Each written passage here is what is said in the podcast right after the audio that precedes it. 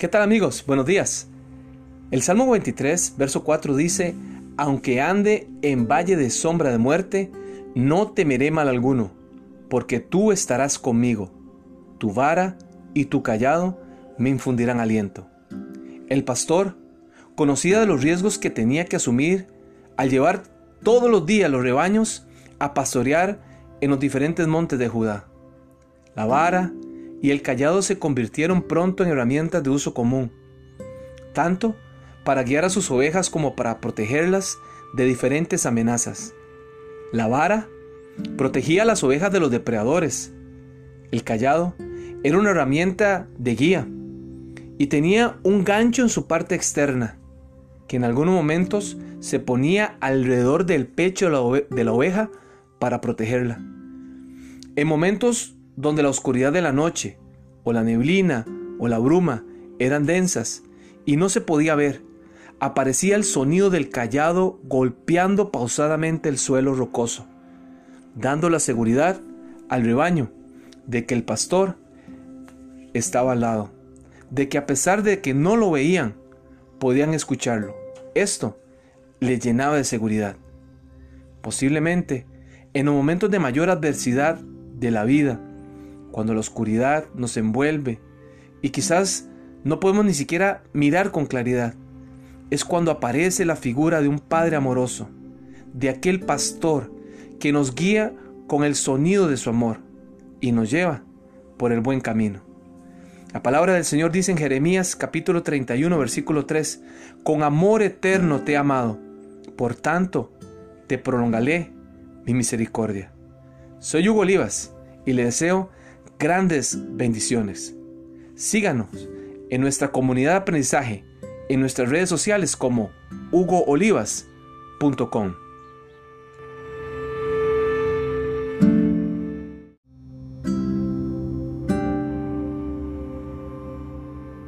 El Señor les continúe bendiciendo. Gloria al Señor porque en esta hora nos permite adorarle, nos permite exaltar y glorificar su santo nombre. Y qué bonito es poder verlos. Estoy convencido de que usted tiene su mejor sonrisa ahorita. Aunque no se la vea, estoy convencido de que usted está sonriendo, ¿verdad? Yo aquí estoy gozoso porque estamos compartiendo los hermanos juntos en armonía y nos dedicamos en el Señor. Gracias a Araceli, gracias Iván por orar por mí también. Les agradezco mucho. Vamos a inclinar el rostro vamos a pedirle al Señor que nos bendiga en esta hora, que nos bendiga a través de este mensaje que el Señor tiene preparado para nosotros. Querido Padre que estás en los cielos, alabamos y bendecimos tu nombre nuevamente y te damos, Señor, las gracias por el privilegio que nos das, Señor, de venir a tu casa de adoración, adorarte, a exaltarte, a darte, Señor, la oración que solo tú te mereces, Señor. Gracias, Señor, porque tú eres un Dios amante, que nos perdonas y que nos llamas constantemente, Señor. Bendícenos en esta hora al estudiar tu palabra y que antes de poder abrir nuestras Biblias, podamos abrir nuestros corazones y nuestras mentes, Señor, para que tu palabra actúe poderosamente. En el nombre de Cristo Jesús lo pedimos. Amén. Amén. Y muy bienvenidos a todos los hermanos también que nos están viendo a través de las redes sociales. Estaba por aquí conectado ahorita hace un rato para ver. Y hay mucha gente que nos está escuchando no nos está viendo, pero nos está, escuchando a través de Zoom. Así que el Señor también va a llegar hacia el lugar donde usted se encuentre. Vamos a estar hablando acerca de un tema que creo que es un tema muy interesante. Esta semana, que es la semana donde vamos a estar arrancando la campaña, vamos a estar hablando un poquito acerca de temas que tienen que, ver también con, con, salud mental. De hecho, el tema de hoy, en en la noche, el primer tema, vamos a tener dos, dos, sesiones de trabajo, ¿no? O dos sesiones donde vamos a presentar ciertas cosas. Primero vamos a aconsejar eh, algunos, algunas recomendaciones o consejos psicológicos y después el pastor va a estar desarrollando temas ya más de, eh, espirituales, ¿ok? Hoy vamos hablando un poquito acerca de la salud mental en la noche. Hoy simplemente quiero darles aquí unas pinceladas de un tema que a mí me parece esencial y que he venido eh, y que el Señor ha puesto en mi corazón y tiene que ver precisamente con el tema de cómo podemos liberarnos del pasado. Déjenme contarles una pequeña historia para poder introducir el tema de esta mañana. Se dice que en alguna oportunidad Nelson Mandela después de, ser eh, el presidente, eh, elegido como presidente de Sudáfrica, dice que en algún momento eh, posterior tomó a algunos de sus soldados y les dijo, vamos a caminar y vamos a ir a, cenar o a, a almorzar a algún lugar. Así que se fueron y dice que en ese momento en llegaron a un restaurante, se sentaron, se sentó él con sus soldados, con la gente de confianza que estaba ahí a, su alrededor, y había un hombre que estaba en otra mesa. Entonces este hombre, Nelson Mandela, le dijo a los guardas que estaban ahí, por favor, hagan que aquel hombre venga y se siente con nosotros para que podamos disfrutar todos juntos. Listo, trae el Señor, el Señor se sienta, el Señor se sienta donde está la mesa del presidente Nelson Mandela y, comienza a temblar. Sus manos comienzan a temblar. Les pone el menú a todos los que estaban ahí en la mesa y el Señor toma el menú y sigue temblando. No volvía a ver para arriba, él se quedaba viendo solamente el menú y estaba temblando. Después de cenar, el Señor agradeció, se levantó y se retiró. Cuando ese señor se retiró, los soldados que estaban con Nelson Mandela se le acercaron y le dijeron, presidente, Creo que ese señor está enfermo. No paraba de temblar. Nelson Mandela dijo, no, no está enfermo. Les voy a contar.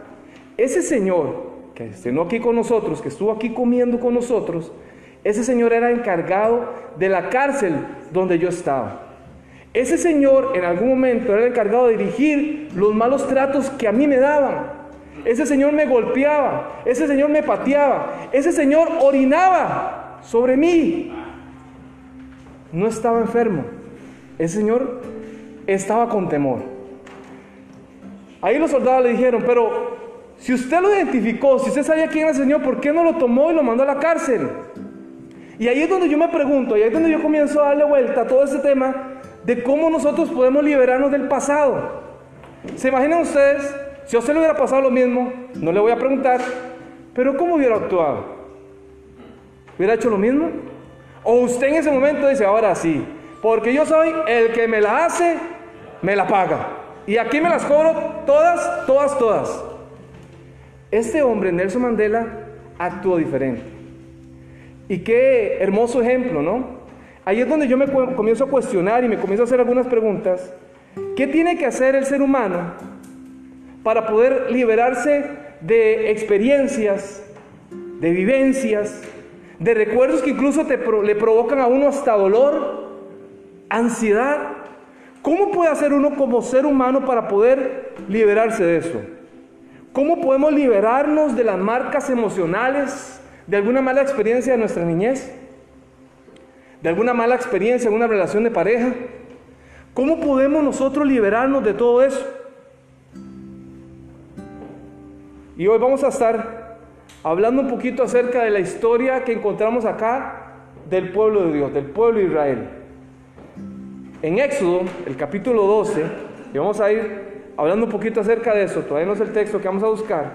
Éxodo, el capítulo 12, versículo 40, nos habla que el pueblo de Israel estuvo 430 años en Egipto como servidumbre.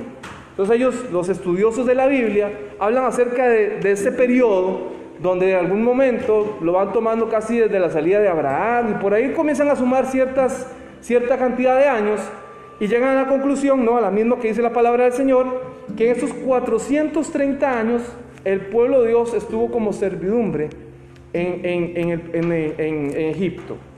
Ahora, en algún momento después de que algunas personas le pedían a Dios que por favor tuviera misericordia, Dios comienza a intervenir en aquel pueblo. Y cuando leemos ahora sí, Éxodo, el capítulo 16, versículo 13, ya ahí se nos comienza a presentar después de todo lo que pasó y cómo Dios liberó al pueblo de Israel con mano poderosa, y lo sacó de Egipto con mano poderosa y respaldó a un gran líder, a un gran líder que venía de una descendencia leví, que era Moisés, que Dios tenía como libertador de aquel pueblo Dios respaldó el ministerio de aquel hombre. Y Dios comienza a liberar al pueblo de Israel. Pero ¿qué pasa con aquel pueblo? Busquemos en nuestra Biblia lo que dice la palabra del Señor. Éxodo, el capítulo 16. el versículo 13. Éxodo capítulo 16, versículo 13. ¿Qué dice la palabra del Señor? La palabra del Señor. ¿Tenemos amén? Amén, amén lo tenemos. Éxodo capítulo 16, versículo 3 dice, y le decían los hijos de Israel, ¿a quién? A Aarón y a Moisés. Y le decían los hijos de Israel, mejor hubiéramos muerto por mano de Jehová en la tierra de Egipto, cuando nos sentamos a las ollas de carne, cuando comíamos pan hasta saciarnos pues nos habéis sacado a este desierto para matarnos de hambre a toda esta multitud. Miren ustedes la queja que tenía el pueblo de Dios. Comienzan a quejarse contra Moisés y contra Aarón. Y comienzan a decirles, ¿para qué nos sacaron de donde estábamos? ¿Para qué nos movieron las ramas? ¿Para qué nos sacaron de nuestra zona de confort? Estamos bien. Éramos esclavos, pero las comidas, las comidas, aquellas ollas de carne, aquel pan, ¿verdad? Que hasta que nos chupábamos los dedos, delicioso. Qué triste es ver esta historia, porque Dios había decidido liberar a su pueblo, y el pueblo de Israel había salido de Egipto, pero Egipto no había salido del corazón del pueblo de Israel. Ahí estaban. Ellos todavía eran, mentalmente eran esclavos de los egipcios. Y estaban anhelando todavía. Y, seguro se imaginaban, no, miren esa generación. Muchos niños, posiblemente israelitas, ya habían adoptado hasta costumbres de los egipcios. Algunos israelitas que se habían mantenido fieles a los principios de Dios, pero otros simplemente se habían adaptado a las costumbres, a las normas de la sociedad. Y aquí vivimos y todos nos respetamos y mientras cada quien disfrute vivir como quiera, seguimos viviendo tranquilos. El pueblo de Dios se había acostumbrado a ser esclavo. Y qué peligroso cuando nos adaptamos nosotros a ciertas condiciones actuales. Qué peligroso. Qué peligroso cuando la, sociedad nos marca el camino, cuál es el que tenemos que seguir, cuáles son los dogmas, cuáles son las creencias, cuáles son las filosofías de vida que debemos de aceptar. Qué peligroso. Y no nos hemos dado cuenta. Y muchas veces somos esclavos. Yo no sé si usted está luchando hoy con alguna situación que en el pasado quedó, pero todavía usted lo tiene ahí. Quizás usted, Señor, se dice, pero es que, ¿sabe qué? Yo perdono, pero no olvido. Es que es que este hombre me trató tan mal. Y es que hace 20 años le fueron infiel, pero ella no ha podido cerrar el capítulo de esa infidelidad y sigue cobrando. Además, quizá ya ni siquiera está con esa persona. Está con otra persona y el pobre nuevo le están cobrando todas las facturas de alguien en el pasado. Escuchado mujeres decir, mire, es que a mí me trataron tan mal. Me trataron tan mal que sabe que yo no creo en los hombres. Todos los hombres son iguales. Todos son unos mentirosos. Todos se cortan con la misma tijera, ¿verdad que dicen? Todos se tapan con la misma cobija, con la misma sábana.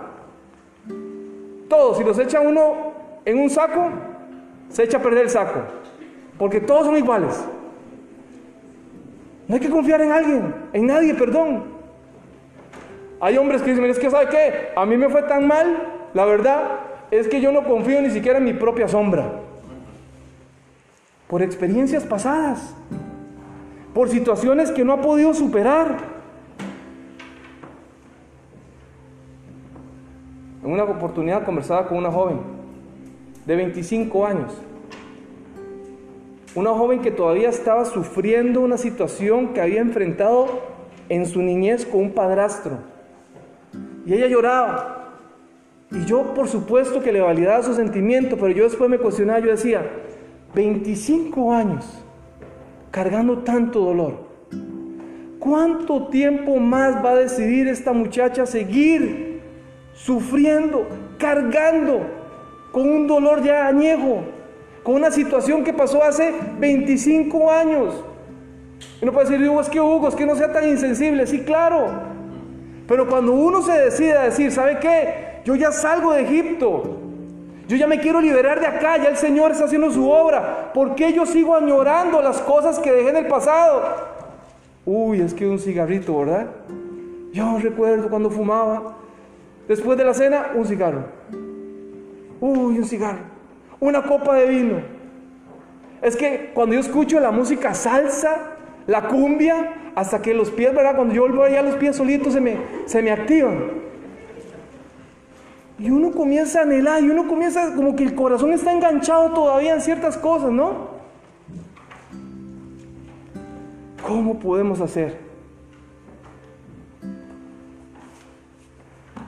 ¿Saben que después de esa experiencia, o antes de esa experiencia del pueblo de Israel, yo, yo, yo, estoy intentando pensar, ¿por qué el pueblo de Israel llegó a la condición de ser esclavos en Egipto? ¿Se han puesto ustedes a pensar por qué?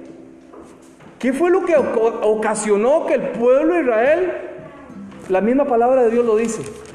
En Éxodo, el capítulo 1 comienza a explicar por qué el pueblo de Dios comenzó a ser servidumbre, comenzó a ser esclavos del pueblo egipcio. Y usted comienza a leer, y dice Éxodo, el capítulo 1, que la nación de Israel era nación próspera. Y comenzaron a prosperar. ¡Wow! comenzaron a desarrollarse. Y entonces los egipcios comenzaron a decir, algo está pasando aquí. Nosotros somos los dueños de esta tierra. Pero esos que son, ¿verdad? Eh, eh, eh, este, los, los israelitas, los inmigrantes ellos, los que vienen aquí a esta tierra, están creciendo, están prosperando. Y tenemos que frenar eso, porque si no, en algún momento se van a levantar contra nosotros y nosotros vamos a ser los que le vamos a tener que servir a ellos. Y entonces, dice la palabra que a partir de ahí, pero un antes, hay una historia, a ver, de un, de un hombre, de un hombre que en algún momento, desde muy pequeño, quedó huérfano. Un hombre que tenía varios hermanos. Un hombre que quizás su vida no era de los mismos colores de su túnica. Es más, casi que su vida casi que toda su vida, si usted la analiza, si usted la analiza, casi que fue catastrófica.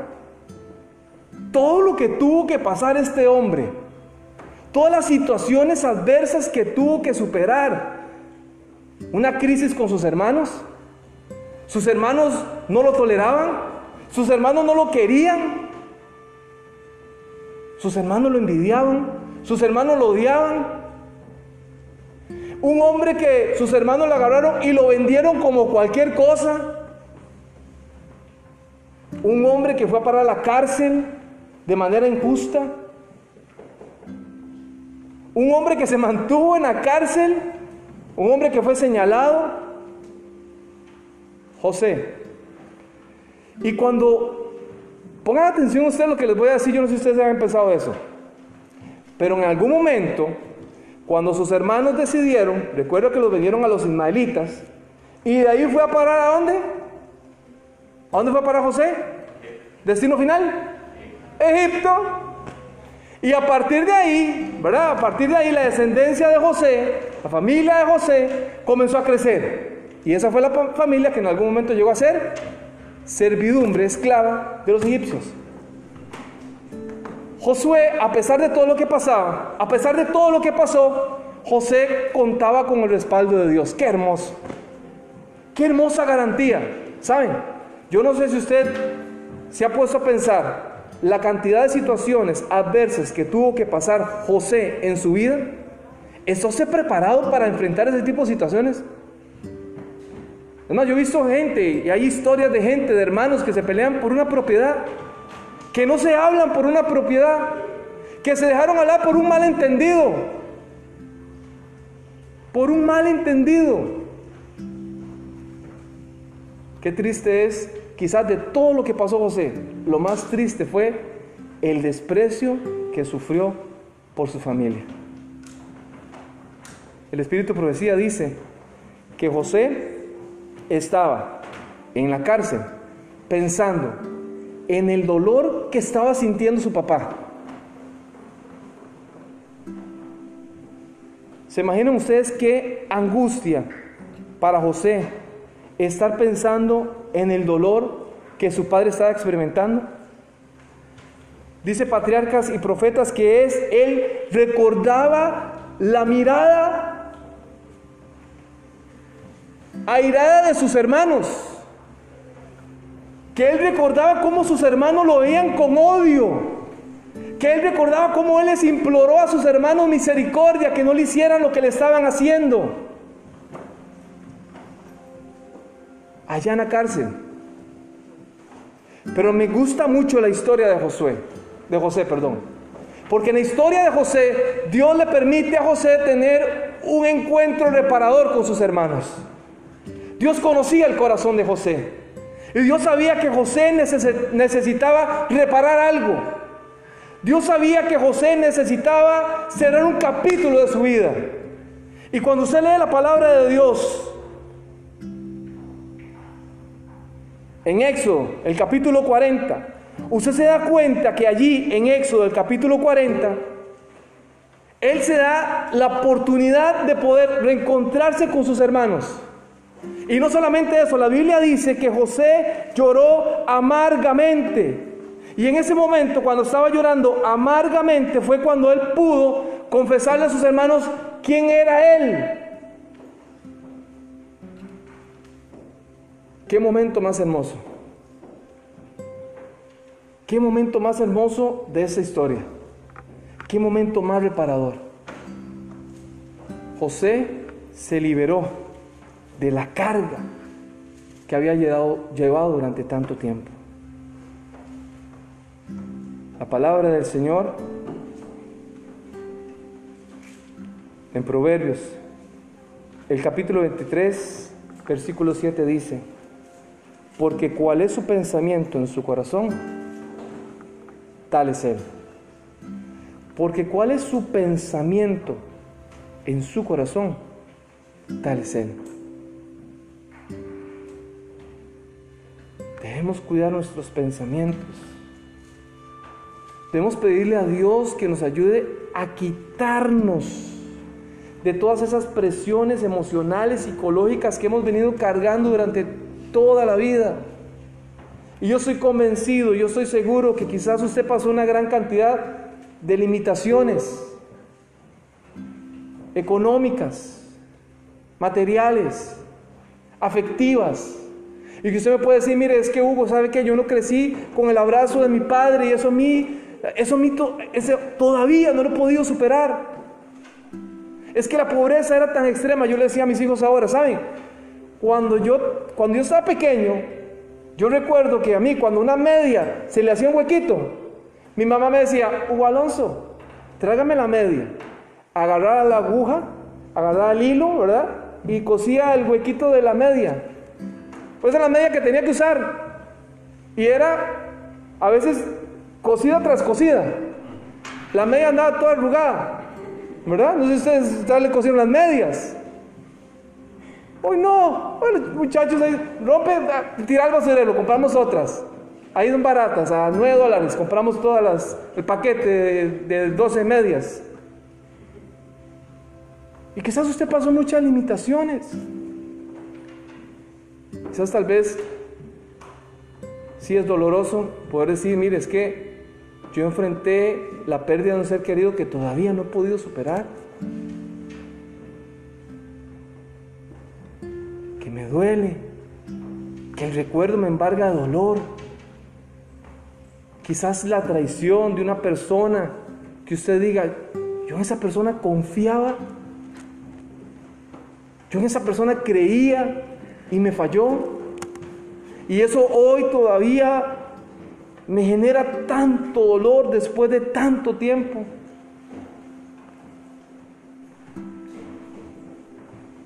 Hoy Dios quiere que nosotros nos liberemos de, nuestros, de nuestro pasado.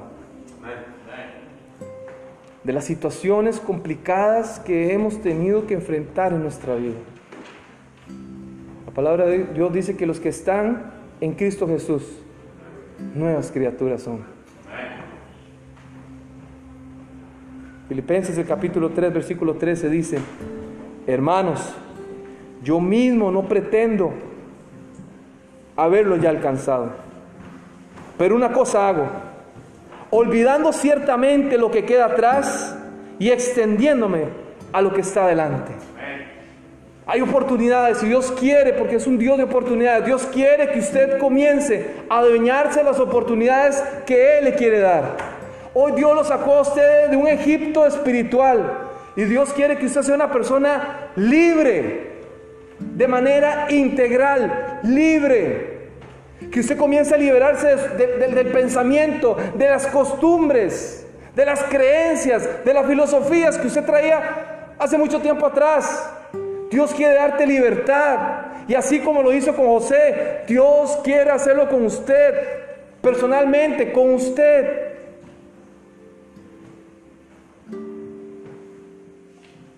Hoy es una buena oportunidad para que nosotros podamos ser libres de, del peso, del dolor del pasado. Hoy Dios lo quiere hacer. ¿Estamos dispuestos a hacerlo? Hace un tiempo atrás compartí una, una reflexión acerca de un hombre, algunos tal vez se acuerden, de un hombre que dice que, que todos los días cuando iba para su trabajo, siempre cuando pasaba hacia su trabajo, encontraba un perro que estaba amarrado fuera en un, en un, patio, una yarda, estaba amarrado ahí. Y dice que este hombre decía, pobre perro, lo, tienen así, a la intemperie. No hay nada aquí, calor. Y dice que el hombre pasaba por ahí y ya comenzó a sentir hasta dolor por el perro. Y dice que en algún momento dice, bueno, yo si el hombre, el dueño no quiere comprar una casita para que el perro pueda dormir ahí, yo voy a intentar buscarle una, porque ya va a venir el invierno. Y saben ustedes cómo se pone el invierno, frío y, lluvia y, varias cosas que, que van a hacer que el perro no esté bien. Así que dice que el primer domingo de esa semana el hombre llegó y encontró una casita para el perro. Una casita que estaba ahí, era de segunda, pero cumplía la función. El hombre la compró. Decidido se fue para donde el dueño del perro le dijo, mira, yo veo que siempre que paso por aquí su perrito está como ahí amarrado y, y, la verdad es que a mí a veces me da como tristeza verlo. Yo le compré una casita al perro. ¿Usted me permitiría a mí poder, poder, poder poner esa casita ahí para que el perro la utilice? El Señor le dijo, claro que sí, usted puede ponerla. Así que el hombre que hizo, contento, estaba satisfecho porque, porque ahora el perrito ya iba a estar bien. Y puso la casa ahí, ahí la puso en el patio, para que el perrito estuviera cómodo. Así que dice que el hombre se fue. Al otro día cuando pasó, vio que el perrito estaba amarrado, estaba afuera, no estaba dentro de la casa. Y el hombre pasó el primer día, al segundo día, al tercer día, cuarto día, el perro nunca durmió dentro de la casa. El perro prefería dormir fuera de la casa. El perro prefería mojarse fuera que estar dentro de la casa. Cuando yo escuché esa historia, me acordé que muchas veces nosotros los seres humanos somos iguales a ese perrito. Que Dios tiene una casa para nosotros. Que Dios tiene una protección especial para nosotros. Que Dios quiere que nosotros estemos mejor todavía. Pero queremos estar fuera. Pero no queremos ser, no queremos ser protegidos por Dios. Queremos seguir encadenados a otras cosas, a circunstancias, a situaciones que, que por mucho tiempo hemos cargado. Y no le hemos permitido a Dios que Dios haga una obra en nuestras vidas. No le hemos pedido a Dios que Dios nos cubra, que nos proteja, como lo promete en su palabra. Yo hermano, yo sé que las situaciones de la vida que usted quizás ha tenido que enfrentar no han sido fáciles. Y no serán fáciles pero Dios le promete la victoria. Pero Dios quiere que usted tenga calidad de vida en las áreas de su vida, todas las áreas de su vida. Ese es el Dios, el que está interesado que usted y que yo seamos personas diferentes. Tenemos la oportunidad. Dios nos quiere dar la oportunidad. ¿Está usted dispuesto, mi querido hermano, mi querida hermana, de darle esa oportunidad a Dios para que le ayude a superar esa situación particular? Espero que sí. Vamos a orar. Quiero invitarle, por favor, se ponga de pie.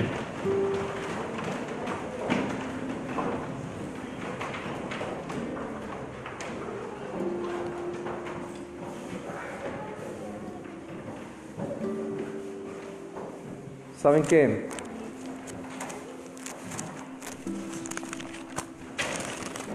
¿Saben que